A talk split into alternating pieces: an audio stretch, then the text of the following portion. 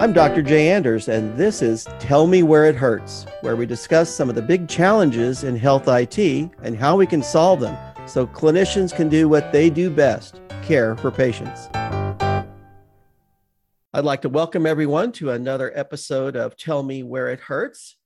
Uh, today's topic and guest uh, have been on the podcast before, but the topic has become kind of superheated over the last several months. Um, and it's interesting. We're going to be talking about open AI and generative AI and how it relates to healthcare, uh, the good, the bad, the ugly, and the crazy. So, in my research, uh, as part of my position, I've been reading a lot about open AI and all these other generative, you know, large language models about what they can do and what they can't do. And I found a couple of things out. In testing it in, in my particular line of work, I found that it's pretty good if you want to write a letter to an insurance company about a certain denial, or you want to give them a synopsis of a, of a particular medical record or a particular disease. It's not too bad at that. But what's interesting about it is when you start asking it some very detailed questions, either medical or medical coding or anything like that, it has a propensity, if it doesn't know the answer, to make something up. And I found that a couple of times now, which is something absolutely unrelated to what I was asking it, which is a little disturbing when it comes to a clinician and thinking about how they can use this in the future, because the answer that it did give, if you didn't know any better, was pretty good, very convincing, but wrong. So it, will be interesting to see where this all transpires and goes over the next you know years because i think that's going to take a while for it to actually uh, to get there. But uh, today's guest is an expert in healthcare it in natural language processing and basically artificial intelligence as it pertains to that. So i'd like to welcome dr tim o'connell who's a practicing radiologist and he's the founder of emtelligent and he and his emtelligent team have been working one of the world's first deep learned medical natural language, process, language processing engines. Um, they can take text and convert it into usable data and information. He's also the vice chair of clinical informatics of the Department of Radiology at the University of British Columbia, which is a beautiful campus. I've seen it. And he also holds a master's degree in engineering and a bachelor of science in neuroscience. I'd like to welcome back Dr. Tim O'Connell to the podcast. Thank you, Jay. It's a pleasure to be here. Great to see you again. You know, Tim and I have had several conversations over the last, I would say, couple of years now regarding some of the issues. But recently, as I just mentioned, OpenAI has opened up what I would call a semi can of worms when it comes to what generative AI is, how it's used, what it could be, and how it's learned. And I was thinking about this, and the thing that came to mind is it's kind of like a third year medical student with a photographic memory who has learned every medical textbook it can get its hands on, consumed all this other information that it can get its hands on, but never seen a patient. It it can't put it together. Interesting, so, very interesting analogy. Yeah. And and it it suffers terribly from the unknown unknown problem, right? That's what yes. differentiates a third year medical student from a 10 year veteran you know of of clinical practice is you know what you don't know. And that's honestly where you know and, and can be very convincing about what it doesn't know. Absolutely. Yeah. So at emtelligent you guys are focusing on unlocking data good clinical data from free text notes and natural language processing to help facilitate that conversion to usable data downstream so we can do all the wonderful things we can do with it. But we've had, like I said, clouding of the landscape with Chat GPT, Bard, you name it. It's out there, and there's got to be at least 20 of them now that I have been looking at. So it's kind of interesting. So tell me how your approach at emtelligent is different than what I'm seeing in all these other models. For sure, Jay. So I think you know this is potentially a very long conversation, but I'll, I'll try and keep it short, and focus on the bullet points. I think the you know, let's go over the similarities first. The underlying technologies are the same, right? Where we use large language models, we use transformers, we use human annotation, we use, you know, deep learning, you know, AI, all, all this kind of stuff. We're using the exact same thing. Those companies have really built general purpose things to just have a human interface with text or language or images or the web or something like that. And we've built a medical information extraction system. So, you know, I, I, think number one, one of the big differences is we've trained our model specifically on clinical data, right? It's been human annotated by physicians specifically for high precision, right? If it tells you something, very high reliability that it's right, right? Whereas the large language model vendors and, and oh, generative AI vendors have done unsupervised training of their models on the web and, and Twitter and, and GitHub, right? And so there's just a, you know, we all know that medical language is not, your medical English is not general purpose English. So there's all kinds of specialized terminology and slang and abbreviations and stuff that we've seen that just don't exist in Twitter. You know, number two, I think really security is really paramount as well, right? And when you're using all these things, you're sending data off into the cloud, right? To someone who actually has terms of use that may say, oh, we can use this data. And if you send it PHI, you know, you're potentially committing a HIPAA violation. Um, and so, you know, our software runs can run entirely within an organization's IT infrastructure, can just run on one server or a cluster of servers. Um, so data never has to leave that organization. And and and really, number three are you know, we really use a, a, once through processing technique. You process a document once or a snippet of text once, and then you can ask our system sort of anything you want about it. Um, whereas these other systems, you might have to, you know, every time you want a different question, it's got to reprocess the text, and that means time and money and delay and all this sort of stuff, right? And we're also deterministic. In other words, if you process one document, you'll get the same answer back both times. Whereas with these generative AI models, there can be quite a bit of non-determinism. In other words, it you may get a different answer every time. Now, tangential to that, uh, using the, the PHI comes to mind. I've noticed in the mm-hmm. literature and some reporting uh, that there are people searching or getting lawsuits for copyright violations when some of these open platforms have used copyrighted material to train their model. Yeah. So, what's your comment on that? Absolutely crazy. I mean, I, I think the for these companies to be using copyrighted data at least in the present legal framework right? Until you know the social contract and governments agree that we can use copyrighted data for other you know for this use case um, i think the law is pretty clear on on that that's not okay right? And um, you know there are there are certainly concerns about patient consent and use of patient data and, and this sort of stuff. And there's there's very likely patient data floating around out there on the web that people have not consented to being released publicly. And um, and if these companies are using it for training that's not okay. You know interestingly when i've been doing a lot of testing with some of these platforms i have never used a real patient. I have always created some fake absolutely dictated note from somebody that I remember back in my practice days where I could, you know, make something that's very convincing and use it for testing. So keep that PHI out of it. And there, people are exploring that now, which gives me a little bit concerned, like it does you. Um, Yep. Yeah. And and yeah, we, we only use, you know, for anything that's, you know, trial or, or demo or something like that, you know, syn- synthetic data is the way to go. You know, you and I are, are document generation engines, right? Yep. It's easy for us just to create something based on some amalgam of patients that doesn't exist. Yeah, I calculated one time. I think I've created a hundred thousand notes in my lifetime, my practice lifetime. It's just a massive amount of stuff. so let's let's switch a little bit to about to a use case. Um, right now, uh, there's a lot of of buzz out there. There or companies creating natural language processing, hang a microphone in the room and you pick up all this stuff and then you're creating something out of that. And out of that something you've created, you're going to try to, to create a, a clinical set of notes slash data. And I put data in quotes. Uh, but they've also, these large medical systems are thinking how they can clinically augment a doctor's thinking process with some of these things, which gives me a little bit of a pause. So I talked a little bit about hallucinations.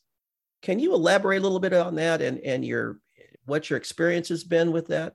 Yeah, for sure. So hallucinations are something that these generative AI models suffer from. Um, and I haven't seen anything in the literature yet um, about a solution for this. Uh, and it's a very serious problem. Um, for example, I was having a conversation with someone at one of the large pharma companies, and and we were talking about this, and you know, it was a novel and interesting application, and and so I, I asked one of the generative AI models. I said, "Hey, does you know this drug cause headaches as a side effect?" And it said, "Oh yeah, absolutely, it causes headaches." And I said, okay, well, can you tell me why you said that? And it said, oh, I, I actually don't know that it causes headaches. I'm sorry. and so, you know, it, it, it, it, it, it these models are unexplainable in in a large way so a large amount of work is being done into explainability like why did you say that where did you get that what is your reference where did where did that come from um, and so that's a big difference between what we do and this and the generative AI approach is we are completely explainable and completely deterministic.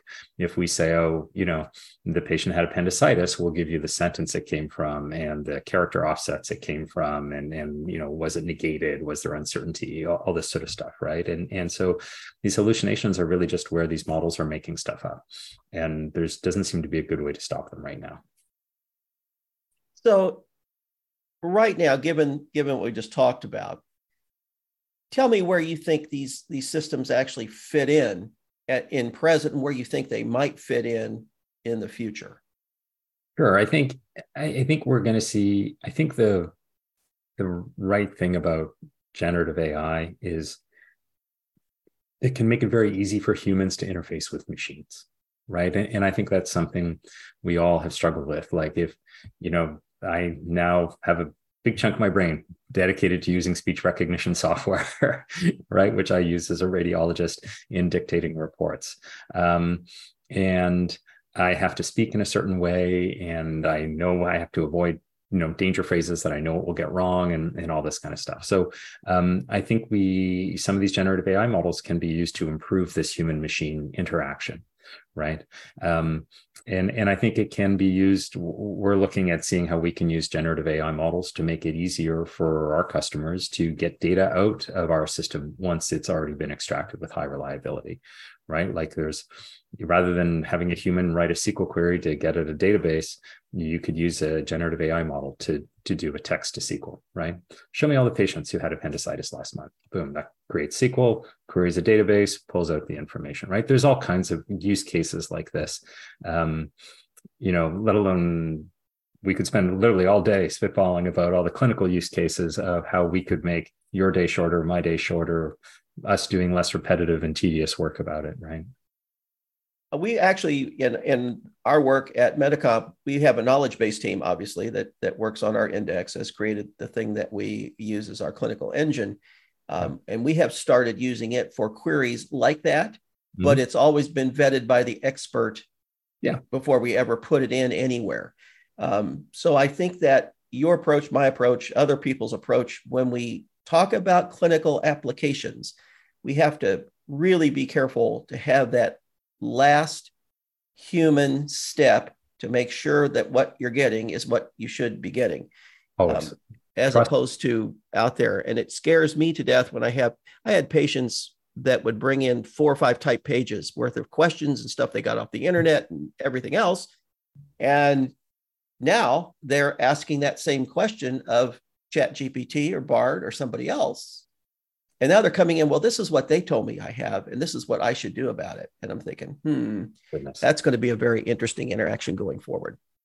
That that is, um, yeah. I, you know, Jay, we, you know, the old adage of trust but check is is key here. And I think if you're showing information to a human that a generative AI model has extracted from the chart, you need to have side by side. Okay, human, if you're going to make a clinical decision based on this thing that the AI model said, you need to be able to back it up right? So let's talk a little bit about that training, because um, one of the things that that obviously needs to happen, I think, uh, when it comes to this type of technology, is it needs to be well trained, but it needs to be well trained on appropriate data, not like you mentioned before, every conceivable thing you can glean off of. Um, what do you think the best approach to that is? Uh, we've been working together for a long time, having your NLP model and emtelligent focused at our particular sets of vocabularies uh, here at Medicomp. Um, mm-hmm. How do you see that going forward, or how do you think that's going to to help refine this whole yeah. aspect of clinical medicine? Yeah, and I mean, in the you know the NLP literature is a very broad base of scientific literature and research, no different than internal medicine for you or radiology for me or whatever, right? So there's lots of um, work that's been done, and it's a well known framework that you can use a large language model to deal with language tasks and NLP, and this is what we do. And then it has to be fine tuned. There's this fine tuning process that happens afterwards. I kind of wish we had a better name for it, but um, this fine tuning is a, a semi automated step, but it has to be done with human annotated data, right? And so that's where these this idea of we're going to take a large language model that's been trained on clinical documents, clinical notes, and there's lots of these LLMs which are available, but then having to fine tune them on human annotated data is the next step, and then you get the output.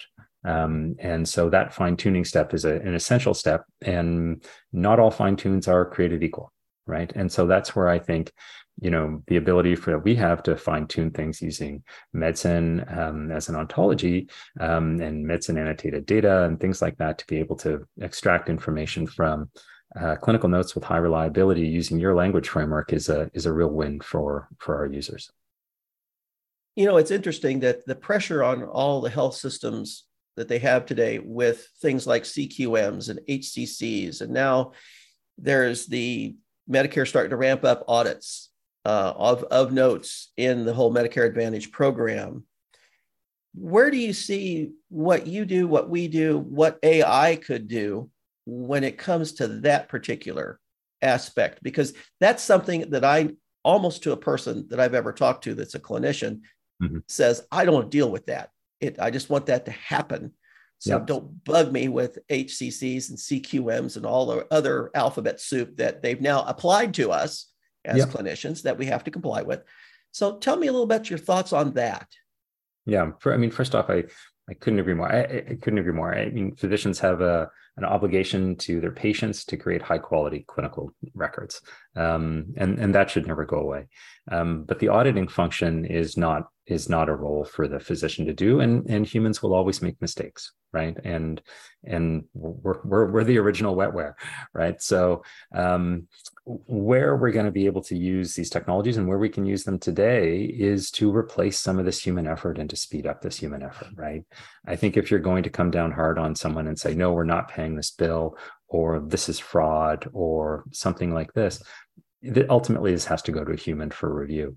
Um, and the question is, is how can we make that process more efficient and better? so that we don't have a human reviewer going, I reviewed 100 cases today and 99 of them were useless right? Or um, right. So it's about getting to that thin edge of the wedge and wedge and, and providing high quality data to the human reviewer who's going to adjudicate something with appropriate peer review um, and all this sort of thing to m- make sure that um, we continue to use these audits and codes for appropriate reimbursement and appropriate quality of care oversight right? The, these are very essential and important functions um, that that i think a lot of people aren't familiar with. You know, one of the things that I have uh, thought about, I've read about, um, talked to other people about is using the generative AI or an, an open AI type model for research when mm-hmm. it com- comes to clinical entities, diseases, certain things like that. One of the things we're doing at Medicomp is we're using it to actually look, have it gather information for us that we can review. Uh, do you have any thoughts on how that aspect of, of all these open AI type systems will help with clinical research because it does have the capability of going through a tremendous amount of information short in a short time frame. Yeah. Well, that, that's been something we've been able to do since day one of, of our company, Jay. And so I don't think that's adding on a new capability. So, for example, as you know, a lot of research we do is based on chart review right? You've got a human and, and you go, okay, look, we did a keyword search and we found all the patients with gallstones. Here you go, researcher, you go through them, right? And so what we can do with really high quality bulk information extraction, which we do with emtelliPro and, and with MEDCIN, is once you can just process as many documents as you want. You got 20 million discharge summaries, great. Let's process them all, store it all in a database, and then you can start swimming around in the data. Right? You can be like, I want to find all the patients who had, you know, uh, hip replacement surgery, and then within one month had a blood clot in their legs, and then within one week had a pulmonary embolism. And that query takes about 10 seconds to perform on a massive database, right? And how many weeks or months would it take to assemble that cohort of patients and chart review? It's crazy. So I, I don't think that OpenAI is going to change in, in, or in, I shouldn't call it OpenAI. I don't think that generative AI and, and some of these chat models are going to change that. They may make the user interface somewhat easier to use to assemble very complex queries, um, but we can do this today. I just think that it, the problem with that particular aspect, when we talk about using these large language models and generative AI, is the fact that they're not being used very much uh, to help with the query. Because that's the other thing I've noticed when I've been doing my research on this, yep. is that it's very good about refining a query. It's yep. sometimes not too good about getting the query. So right yeah. It's, it's, an interesting dichotomy of what it can do. Absolutely. And there's so much gold in these records jay right? Like you know the old days of medicine where you saw 10,000 patients and you found one with the disease and you named it after yourself right? Those are over. We we need all this big data put together to find the patterns in the data that are are the keys to solving a lot of our health challenges right now. And interestingly as we head towards more genomic and genetic based medicine where mm-hmm. we are coupling genes with certain diseases or yeah. the aspect that you may be susceptible to a certain disease, it's going to become more and more interesting and useful, I think, as we get that granular data to, oh, yeah. to be ready to go. I'm um, super excited about the potential for AI in in understanding genomic data, right? I think there's some obvious dangers there, but um, I think that's going to unlock a whole a whole bunch of stuff that we don't currently have visibility into. So tell me, is there anything we haven't talked about that you think is a burning issue with with this particular I mean, generation I think, generative AI? I, I think one thing that I don't think is is well understood right now is the importance of terminology, right? And and I think um, using ontologies like MEDCIN to code the data is so so so important. Um, that function, right? Because you know how inconsistent humans are on my first CTKB the day, I'll call it a kidney stone. And my next one, I'll call it a renal calculus. And I'm just human for doing that, right? But when you use an ontology, those are the same concept, right? But to a generative AI model, they might not be, right? Um, and so um, that's where I think I think a lot of people sort of who aren't necessarily like you know ontology nerds, for lack of a better term, um, you don't understand the power of these ontologies and knowledge engines like MEDCIN for being able to reliably and consistently extract information from medical charts. It's so it's a foundational technology, no less important than transformer models. So these large health systems that we talked about a little bit that are exploring all kinds of things uh, right now regarding this particular large language model and chat model, where do you think they should be focused on their efforts as far as it pertains to healthcare, clinicians interfacing, uh, clinician workload?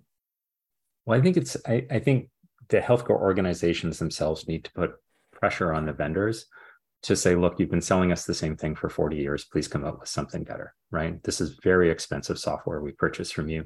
Um, and, you know, you and I have had the same experience, Jay, in, in using large software platforms in healthcare IT. And to do one simple thing, it might be 14 clicks, right?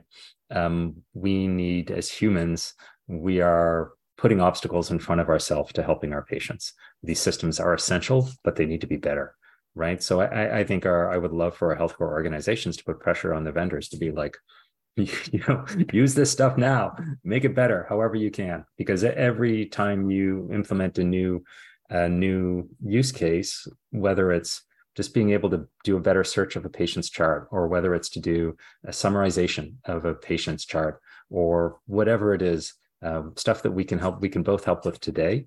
Um, certainly, a lot of stuff like the amazing, you know, Quip UI you guys have, that we built to be able to take free text and, and put it into structured form. All of that saves people time, right? And and time is the most important thing in life, right? Time and effort.